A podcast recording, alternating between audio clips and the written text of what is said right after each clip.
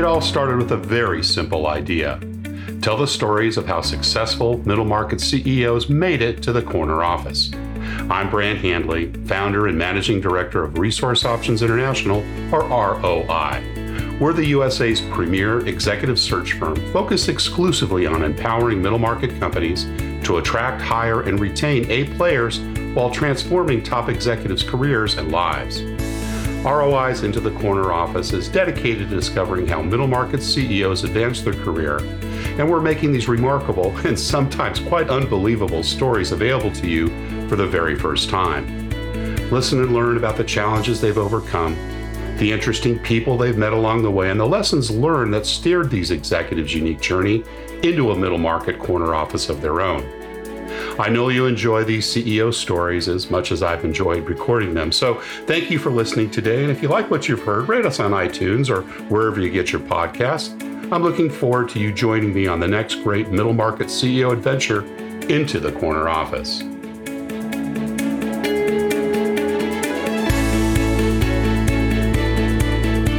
My CEO guest today is Sean Dunn. Sean loves Jesus with all his heart and has been serving him in full time ministry for the past 32 years. As the founder and president of Groundwire, Sean has combined his calling as an evangelist with his gifting as an innovative entrepreneur. He is focused on creatively and effectively communicating God's word, love, and purpose to every student through his leadership, Groundwire has grown to one of the most influential and efficient evangelistic outreaches in the U.S., seeing tens of thousands of millennials place their trust in Jesus every year. Sean Dunn, welcome into the corner office. Thank you, Brant. Ah, great to have you here, Sean. And we always kind of talk a little bit about the early years and kind of how things get started. I'm, I'm so uh, tickled that you've agreed to be on our show. And of course, uh, very excited to hear more about Groundwire. We've had a couple of previous discussions uh, about the work you're doing, and it's just so innovative and so exciting. But, but let's start with you. Tell us a little bit about where you grew up and, you know, what your early family life was like. Yeah, well, uh, you know, I grew up in a Christian home in Spokane, Washington, and uh, man, loved the Lord from a young age. The way I described it, though, is I was a bored, apathetic Christian kid. I knew. I know all, the type personally. Yeah, yeah. I, I, knew all the answers, yeah. and uh, I loved God. I just didn't know how to serve Him sometimes, and mm. I didn't know how to overcome and and uh, you know walk in in some of the things that God wanted me to. And so you know, that was that was my journey. I wasn't uh, you know I didn't get saved out of the heathen world. I got saved because I was a good Christian sinner. Yeah, and uh, that and, sounds familiar. And, that's a that's a very common story. Yeah. Or, did your mom and dad grow up in the church? And, and they did. Yeah, got it. Got it. Brothers and sisters. I have one brother. Yeah. Yeah, got it. Yeah. And what kind of inspirations, uh, you know, were they for you growing up? Uh, your brother and or your parents? You know, uh, my uh, they're they're great people, and uh, you know, very godly, very uh, mature, and uh, you know, I, they were not pastors. My dad right. was just he was he was in the business marketplace and yeah. and loved the Lord and and acted out of that, and so it was a little a little different, a little shocking when I sensed a very, very strong and very real call to vocational ministry mm. uh, when I was 14 years old. Wow. Is that when you came to Christ? No, I, I I came to Christ at a young age, six yeah. years old, wow. but it was 14, 15, 16 where I was really kind of figuring out the lordship issues. Yeah. And, uh, and all those things. And you know, again, I, God gave me a mission statement at 14 years old. And if you have a mission statement at 14, you're weird. And I, I was different. I, what was uh, that mission statement, Sean? You know, I was sitting in a service and I yeah. felt like the Lord whispered into my heart. It was not the preacher. Don't remember mm. what he said, mm-hmm. but I just remember feeling like the Lord whispered in my heart, contend for a generation. Mm. And so wow. that's that's kind of been my marching orders ever since. Yeah. Fantastic. Any other early inspirations in your childhood? Other people, pastors, teachers, coaches? Oh, of course. Yeah, I had uh, my my uh, youth pastor, my pastor were very, you know, people that I put on a pedestal and and longed to be like them and longed to please them and and uh, you know just godly people that yeah. uh, that. It, but it was really the passion for the Lord that really drew me to them. They just you could tell they authentically cared about Him, right. and uh, you don't see that as often as as you no, should. No, you don't. No, you don't. Were you a good student in school?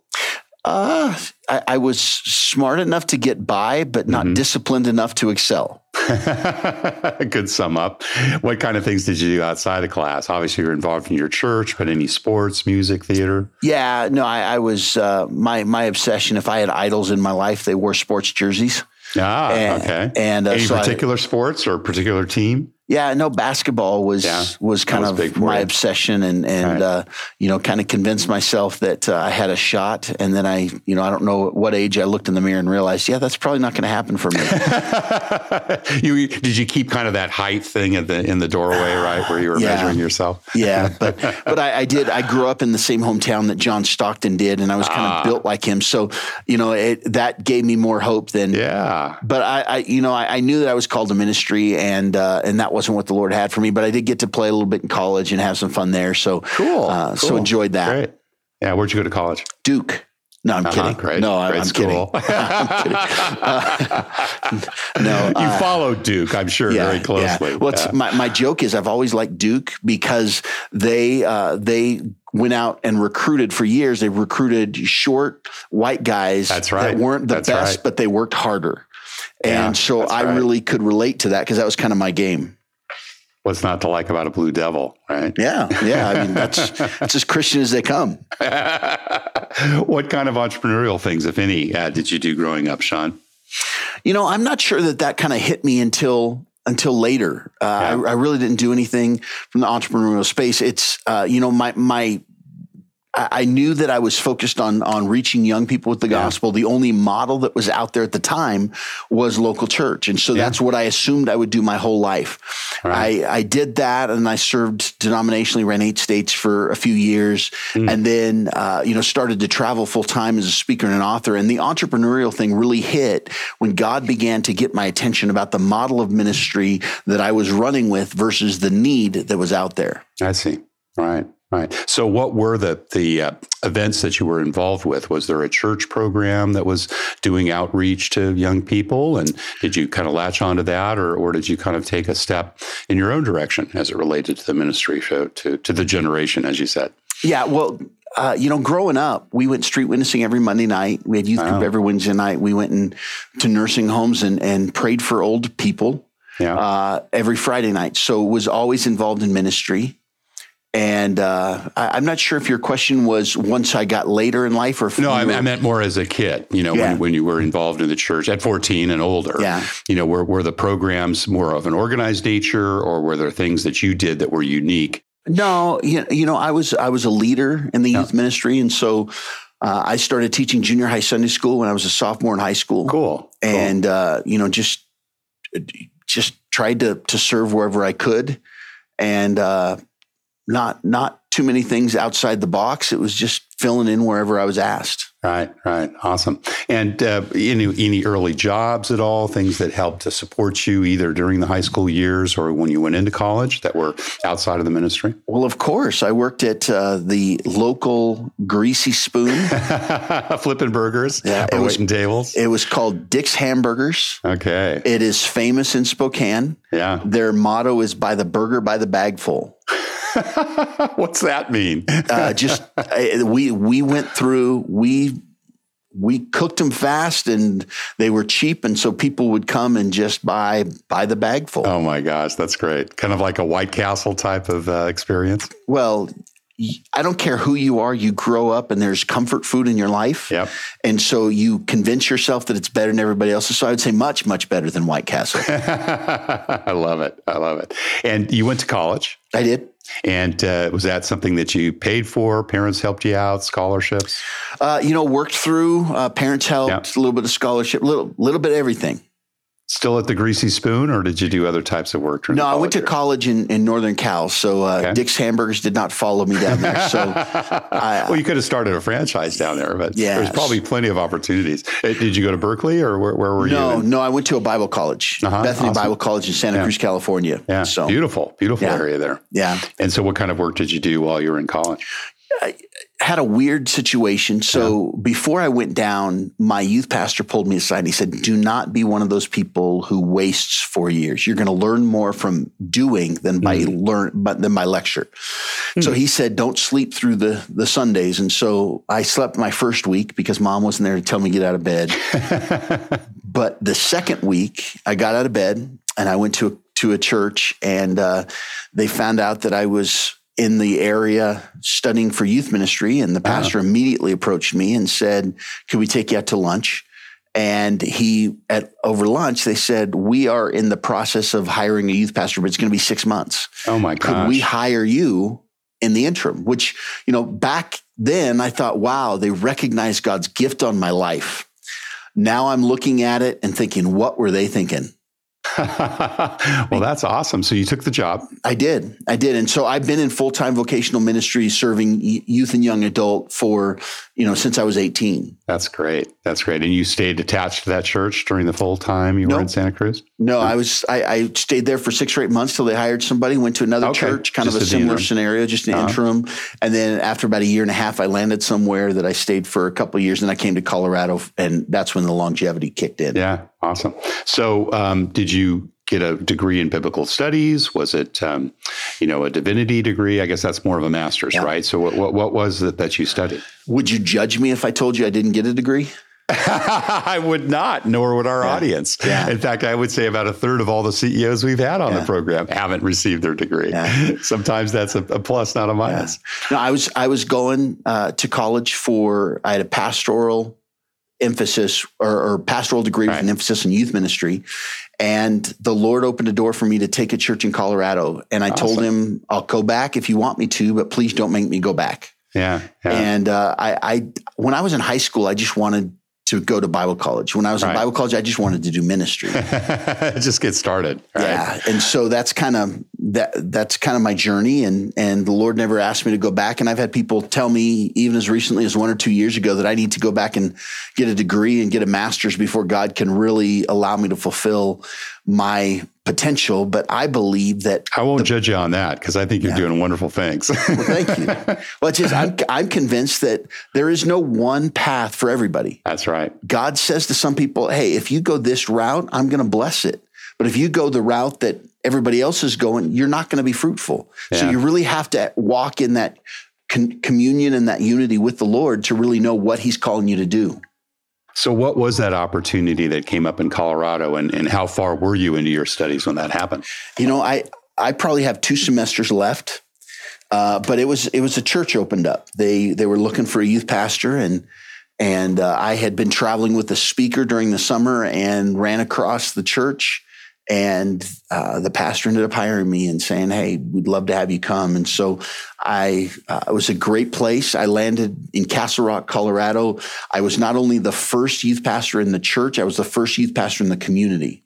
Wow, you're kidding! So really, no youth pastor at all uh, in any of the other full, churches. Full time, full time. And so what that did was, it's first of all, it's always easier to be the first than to follow somebody everybody loved. It is indeed. you set the set the tide, yeah. set the set the direction. And so, because I was the first guy in town, and it was relatively, it was only twelve thousand people at the time. Right. Everybody knew who I was. Twelve thousand in the community. Right. Yeah, yeah. Right. Everybody, Not in the church. Right, right, right. right. Did I say church? No, no. Oh, okay. I just want to be clear about that. yeah, I try not to lie when I'm being recorded. That's so. important. But uh, but it, so it was everybody in the community. Every young person would look at me and say, "Oh, that's the guy that gets us." And I don't know if it was true or ah. not, but it was yeah. it was such a it was a it's great really opportunity yeah. to really to really move forward. And so God really blessed. I showed up. We had seven young people in our first meeting.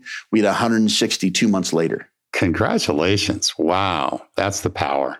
Huh? And was it mostly by word of mouth and folks, those seven bringing seven, so to speak? Yes. Yeah. Yeah. yeah. It was, it, it was, God was, he was just doing something special. It was just, it was just a unique time. How long did you stay in that position? I stayed there for seven years. Okay. Wow. great. Great. And what happened next? Well, so in the midst of of that journey, um, I I was licensed. Uh, my my ministerial license was through an organization that has a great ability to take anybody who's having any success and give them so much responsibility mm. they hmm. can't be successful. Oh. And so I was 21, 22 years old and they came along and said, Hey, we recognize what God's doing with you in youth ministry. So why don't we give you eight states? Wow. And uh, my ego thought, That's a wonderful idea. Yeah. Uh, but it, it, really kind of plateaued the, the growth of the, mm. the youth ministry. But what it did do is it gave me platform and opportunity to really understand what my giftings and my calling was. Right. And so I was able to, I, I discovered through that I'm more of an evangelist than I am mm. a pastor. Uh, I was able to begin my speaking ministry. And so I did that for several years. And then at the nudging of the Lord, I, I started a, uh, I, I started traveling and speaking full time as a speaker and an author in 1997. Wow. Wow. No, so was that about the same time that Groundwire was established? The parent organization is called Champion Ministries, and that's right. when Champion Ministries began. Okay.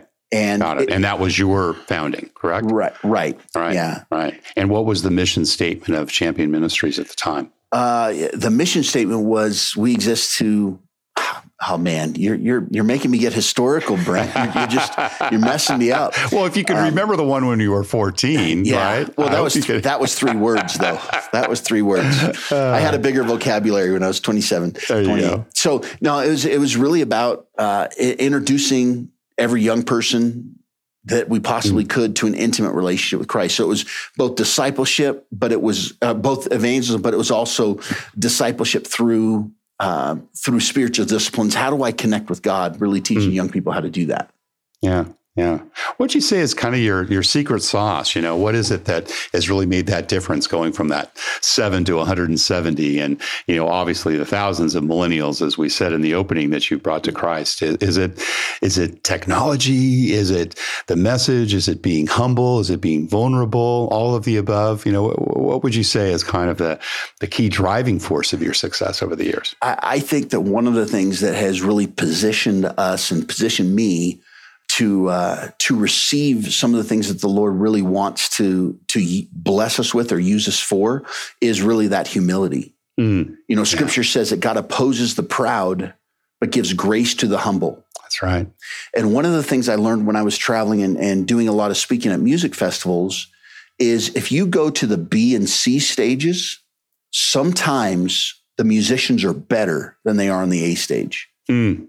But the attitude on the A stage was always grateful and humble. And yeah. it wasn't, we don't belong here. We're just so grateful that God mm. uses us. You go to B and C stage and and they they just loved to tell you about themselves and they they thought that they were better than everybody was recognizing them to be. A stage, everybody was kind of humbled by the success that they'd had. Yeah. And and I think that that's and you observe that. Or yeah. was yeah basically practicing that. And, and yeah. was that something you learned at a fairly early age? And was it something that you did, oh. you know, back in those teenage years and certainly applied when you're in Colorado? You know, I, I think that for me, I think for most of us, there's something inside of us when we're trying to climb the ladder, hmm. when we we want to be recognized. We want people to to recognize our gifting and our That's calling, right. and we want them to acknowledge us and build us up. And it, it's I think males in particular, right? Yeah, it's it's yeah. love and respect, right? Women right. are seeking love, men are seeking yeah. respect. But uh, there were a couple moments in my life where I was brought to a humble place mm. where I was truly asking the question, God, I don't know how. And out of that, I really saw a lot of expansion and growth because mm. when I thought I knew what I was doing and all I cared about was how people perceived me, um, my mask was polished and I was smooth. Right. And I just thought my gifting will make a way. And then I got to a place where I realized I really don't know how to do it. And when I when my heart was humbled, that's when God said, "Okay, now I can mm. can really begin to use you." So yeah. to back up a little bit, my last church before I came to Colorado, I almost quit youth ministry. Wow! Because I had I, I grew I took a youth ministry from six to twenty and then way back down to four. Mm. And it made me question, uh, uh, man, What's maybe I missed on? my yeah. calling. Yeah. And uh, and then you know stepped into this place in Colorado where, and I said, God, I'll give you one more shot, but if this place doesn't work, I, I know that I missed you. Mm. And so it was out of that humility that I sought the Lord differently, that I positioned myself differently, and I also experienced that in in the ministry that I'm running now.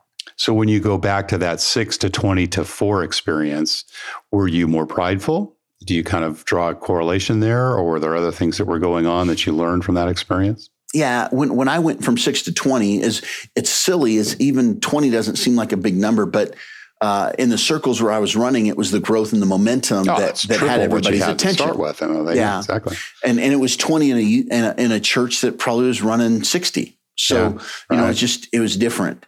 And so yeah, yeah, there was some pride there and and uh the I, I was being asked to to lead different things and uh uh, so yeah, I mean, I, I've struggled with pride my whole life in Mhm. regard to that. But what's interesting is now that I'm in this place where we are probably the most effective and efficient domestic evangelistic organization that I'm aware of, I am so humble. And I know that seems weird, but Moses said it, so I can say it. And the reason I say I'm humble is because I know this is God doing something very special. Yeah. And all we're doing is we're taking steps every day to be as as in step with him and as obedient to him as we can. You know, I mentioned just before we started the podcast that your name came up in a recent conversation with another CEO, Todd Stewart, the president and CEO of Gulf Wind International, very successful company down on the uh, Houston coast. I think they've got about 140, 150 million dollars in sales, about 170 people, and he's just such an incredible person. And he'd just come back from Germany where he'd done some training with his son about really just learning how to to take this city approach and really new ways in which to bring the ministry to youth. And and you know, I had said you and I had had a brief conversation, and you were on the docket to have our podcast, and I was so impressed in the first time we talked, Sean, about you know what Groundwire does and how you do it. G- give us a little bit of an overview of kind of the uniqueness of your ministry and, and and why it's working. Yeah, it's. I, I would love to. It's. Uh, let me let me kind of tell you how we got here. So I was traveling and speaking full time, and I was getting every. And this was under Champion, right? Yes, back yes. in the day. Mhm. and I was getting every platform that you'd want. I mean, I was I was getting the music festivals where I was the guy before the main speaker, and so I I was getting 20, 25,000 people a night that I was getting to share Jesus with. Yeah. And there was a lot of pride. I was patting myself on the back. Mm. My joke now is almost I was looking up to heaven and say, God, if you stick with me, I might be able to make something. I'm going to take you places. Yeah, yeah. I mean, there was maybe not quite that extreme, but a little bit of that. And uh, and it was December, and I was I was looking back at the previous year, planning for the next year, and so I Right. added up. I'd spoken to 150,000 students, and thought thought that was pretty awesome, and I was pretty awesome. And two days later, I was deflated Mm. Because I I was reading a George Barna book, and all George Barna does is he talks about trends in our nation. Yeah. And the very first paragraph said there are 33 million teenagers in the United States. Mm. Yeah. And I compared Drop the bucket. I compared 150,000 to 33 million. I was deflated. I Yeah. was like, I Yeah. realized my model of ministry wasn't going to meet the need. And so I began to pray. For three months, I wrestled with the Lord. I said, God, I, I, you're a creative genius and I'm an idiot. I don't know how to do this. How do we reach? And my, the, the heart of my You had question. your Jacob moment, it sounds like. Right. Yeah. the heart of my question was really, how do we reach a generation that runs away from us? Yeah. not to us because the more I read in this Barna book, it talked about trends. They're they're running away from the church. They plug their ears every time we speak truth. Hmm. They're saying, I, "Yeah, that's your truth. It's not my truth." Yeah. And uh, and so for three months, I wrestled with the Lord and and realized the invitation model I'd been using doesn't work. I was inviting people to come to my church, my camp, my conference, and they were saying, "You know what? I'm too busy." Yeah. That's right. And so Yeah. it, was, it was at the end of it that I read one one statistic that really shaped us, and that statistic was simply ninety seven percent of the students in the nation at that time listened to the radio at least five times a week.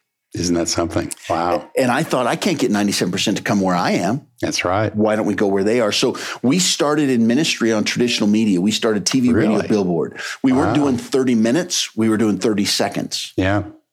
And so God And really what was the message there? Uh, really, it was it was hey, uh, God's thinking about you right now. Mm. I mean, you know, whatever it was. I mean, it was you know we did we did hundreds and hundreds of commercials, and we were buying time on alternative rock stations, hip hop stations, country stations.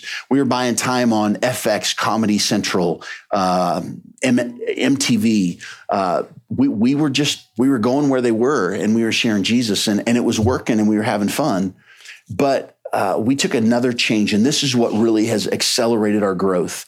And one of, one of my friends in Seattle, one of the things he says about about us is he said, you know, the thing he appreciates the most is we pivot on the pivot. Mm. What he says is that most organizations, even churches, they they make one innovation and it works, and so they lock in for a twenty year Right. period, Right. and by the end of the twenty years, they've they've lost momentum. They milk it for as long as they can, and then the cow goes dry. Yeah. Yeah. What what we started to do about three years ago was we started to measure everything and trust the data. Awesome. And so what we do now is we leverage uh, the most powerful marketing tool in the world, Hmm. somebody's cell phone, Yeah. and we interrupt young people, millennials and Gen Z, with 15 and 30 second commercials that are produced in Hollywood that basically say the messaging is when life hurts, Jesus cares. Mm. And it invites Wow. them into a conversation where we're the only organization in the world that I'm aware of that 24 hours a day, we have live coaches available. And so somebody logs in and says, Hey, my life hurts and doesn't feel like God's where where's God in the midst of this? And our coaches walk them through conversation to help them understand God does love you, has a plan for your life, but it begins when you begin a relationship with Him. Mm. Fantastic. How many coaches do you have? Uh, we have about 720 right now all over the world Wow. uh, that give us volunteers that give us two to four hours a week. yeah. And uh, I mean, there's always and they go through day online. training. Is that kind of part of what you do? Yeah. Yeah, absolutely. Fantastic. And these are ads, right? That are run on a on a cell phone. Right. Yes. Ah, fantastic. That's terrific. And and um, how long have you been doing that? And, and what do you think the reach has been? Or you're Yeah. measuring it, right? So you know how many folks you've Yeah. reached. Well, I can, I can, we, we really, we shifted from traditional media to, uh, to digital media 100% in January of 2017. 17. Right. And that's really when we began to see the growth. yeah. And so, just to kind of give you a little bit of, of highlight, we in, in 2017 we saw 17 people a day say, "I need a relationship with Jesus," Mm. which is a great number. George Yeah. Barna said the average church in the U.S. only sees one a year, Wow. and so we were thrilled with 17. Well, it's continued to grow. So in in uh, 2018, no, I'm sorry, that 17 a day was in 2016. In 2017, it grew to 77 a day. Ooh. And in 2018, last year, it was 123 a day. Oh my goodness. And uh, since April 10th, we've been averaging 300 people a day say, I Oh. need a relationship with God Christ. bless you. That's fantastic. Yeah. So we so just- so so they click and basically are connected to someone they Right. can have a direct conversation with. And is it Right. text or is it actually voice? No, it's all Voice call. text and instant message Yeah. because millennials That's what don't, they want to do. Right. Yeah. They don't pick I up the phone my, and put it to their any ear. of my millennial children to use the phone if their life depended on it to I- make I- a call. I can't tell you how many parents have told me I'm so frustrated. I call my kid, and by the time I'm done leaving my voice message, they text me and say, What do you want? we just want to pick up the phone, is all we want. Wow. Wow. And what's the um what's the you know what's the culmination of it? Do they have an opportunity to get materials or to speak Yeah. to someone afterwards? How does that work? Yeah. So, uh, first of all, let me just share with you that our numbers are so unbelievable that we had to get them validated by a company that this is what they do. Just Right. because we had we had people who say, "I want to believe you, I just don't know if I can." Yeah. Yeah. And so, one of the things that that Three a day. That's what a hundred thousand a year. Am I? we're on track. Right? We we just topped fifty three thousand commitments to Christ for the year. Fantastic. And if we stay on pace of what we've done the last several months, we'll hit 94,000, I think. But I think we'll get to 100. That's the goal for the year. Fantastic. So, but So you brought an outside agency in. right. Yeah. Right. And it, but one of the things it did is it showed us that on the back end that this year in the first six months of the of the year, we have had 26.5% of the people who make a profession of faith give us their cell phone number, Mm, which is a great number. yeah. I mean, and so what we're able to do, we say we are not going to sell it, we're not going to give it away. All we're going to do is send you content that helps you better understand how to have a, an amazing relationship with Jesus. And so Amen. about about 25% of them do that. And then we have tools that we send them. And because we couldn't get them to open emails because the younger generations do emails Yeah, differently, forget but it. they Right. open their text. yeah. Yeah. So everything we do is video driven. So we we uh, we shoot video to them once Mm-hmm. they come to faith the first seven days, and then after that, every two weeks after that. Yeah, yeah. So ongoing connections, fantastic. And um, you mentioned these 700 folks; they're mostly volunteers. Do you have full time staff as well? Uh, yes, we have six staff. Okay, and, you're organized as a nonprofit, I take Right. it, or Yes, sir. yeah, fantastic, Great. Gosh, what a terrific. Uh, yeah. What, what other kind, you know, I'm interested in your KPIs, you know, because yep. so many of our successful CEOs, you know, will also say metrics is what it's all about. What else do you measure? Yeah. Well, I'm looking right now at our six month uh, KPI or our six month impact report, yeah. which uh, so this what it does is it, it, measured our top five or six categories for the first six months of the year and then compared it to all 12 months of last year. Mm. So uh, in the first six months of the year, our commercials, uh, the the ones not if you go look at 16 commercials on our website that doesn't right. measure this, but right. we we paid uh, to see 38,158,329 commercials shared with people. Mm. In the first six months of the year, we had 549,568 visits to the website. Great. We had 64,617 one on one conversations about Christ, mm. with 36,922 people making a profession of faith at an all in cost of $23.24. Wow. per per person. Per person, yeah. Yeah, yeah.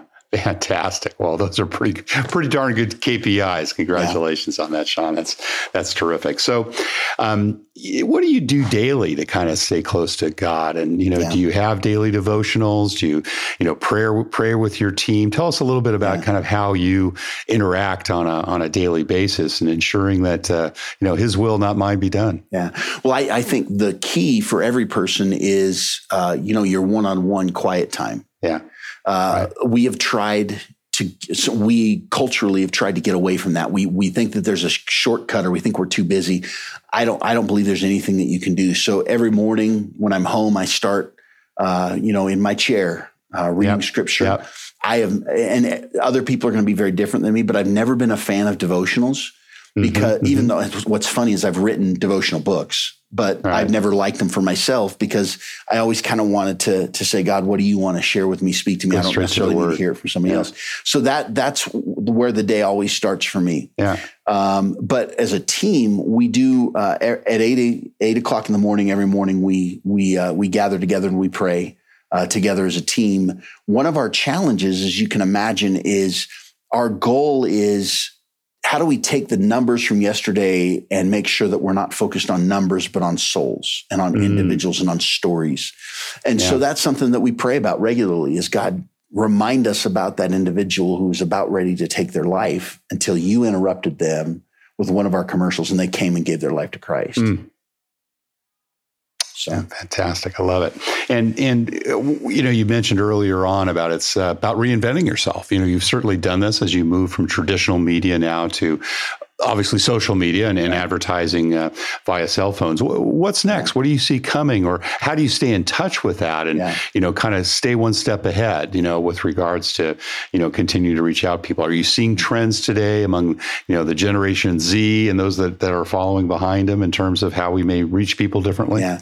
Well, you know, it, when when it comes to media, one of the things I love about digital versus traditional is you can test everything cheaply. Mm-hmm. so right. yeah. when when we were doing TV you'd have to invest $5,000 to know whether a TV commercial is effective. Right, right. Here, I can put a new commercial on uh, on our outlets and know within $50, $100 if it's going to work. Do an A B test and you yeah. get your results right away. Right. Yeah. And so we, yeah. we do that a lot. So let me give you one example. We, we test everything. And so your question is, is dangerous for me because you say, how do you know what's coming? Because we don't. Because the reality is if we knew what was coming, we would get there before we should. that's that's true. So, There's been a lot of companies that have done that in the past and have not been successful. Yeah. So yeah. we do we do a couple things. We one of the things we do is we take 10% of what we spend on marketing and we look for new platforms and new messages. Mm. So we're we're so we've tested platforms that we that we know how they'll perform, but they just aren't as good as our our top two platforms. So we don't spend a whole lot of money there. Right. But if right. something changes, we can go back, or we can. We're, we're looking for the next great platform. But to give you one real practical example, on April 10th, our numbers increased dramatically. We mm. jumped from 160 people a day coming to Christ to to 300. Whoa. And I, I what did you in, do differently then? yeah, that's that's exactly what it was. I went yeah. into Jameson. I said, "Hey, Jameson, what did you change?" Yeah, and he said, "You know, I was I, I reformatted one of our commercials, and I did three things to it." He said, "The first thing I did is most commercials are shot horizontally for TV, Right. But 93% of the people who see our content do, do see it on their phone. That's right. So we format it to vertical. Second thing is he said I shifted mm. it from a 30 second to a 15 second. Mm. And he said the third thing I did, I, I, read last week a statistic that said that 84% of uh, all people who watch video content on their phone do it without without audio because they don't want to disturb anybody. That's right. And so he went back and he re captions. He, yeah, I put captions on it. Uh-huh. And so those three things, it took one of our commercials performing at now this is I, I said our all-in costs are 23, 24. That's every salary, software, everything right, we do. Right. But if you just take pure marketing costs, we average about 12 to 14 dollars. And so he came back and he said this one commercial that was performing at about $14 per commitment to Christ, he said it dropped it to $5.33. Oh my goodness. Because wow. he made those. So we we continue to look for those innovations and we we test everything and sometimes we think we know what's going to work and sometimes it doesn't. So we just now is, is, keep testing is and moving. Jameson a millennial himself? Uh, he is. Yeah.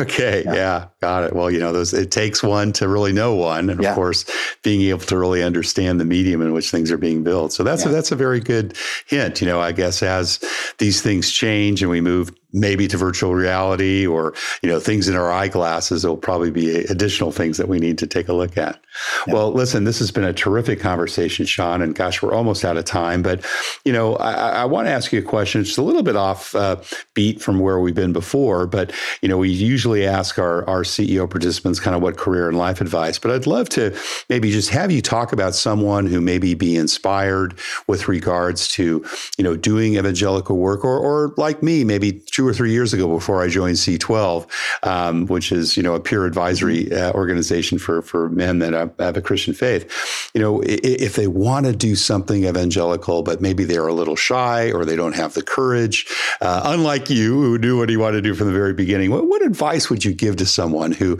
maybe has a great story or wants to be able to touch people in different ways? What, how do you think about that, and what are the kind of steps someone would take if they wanted to do that in their life today?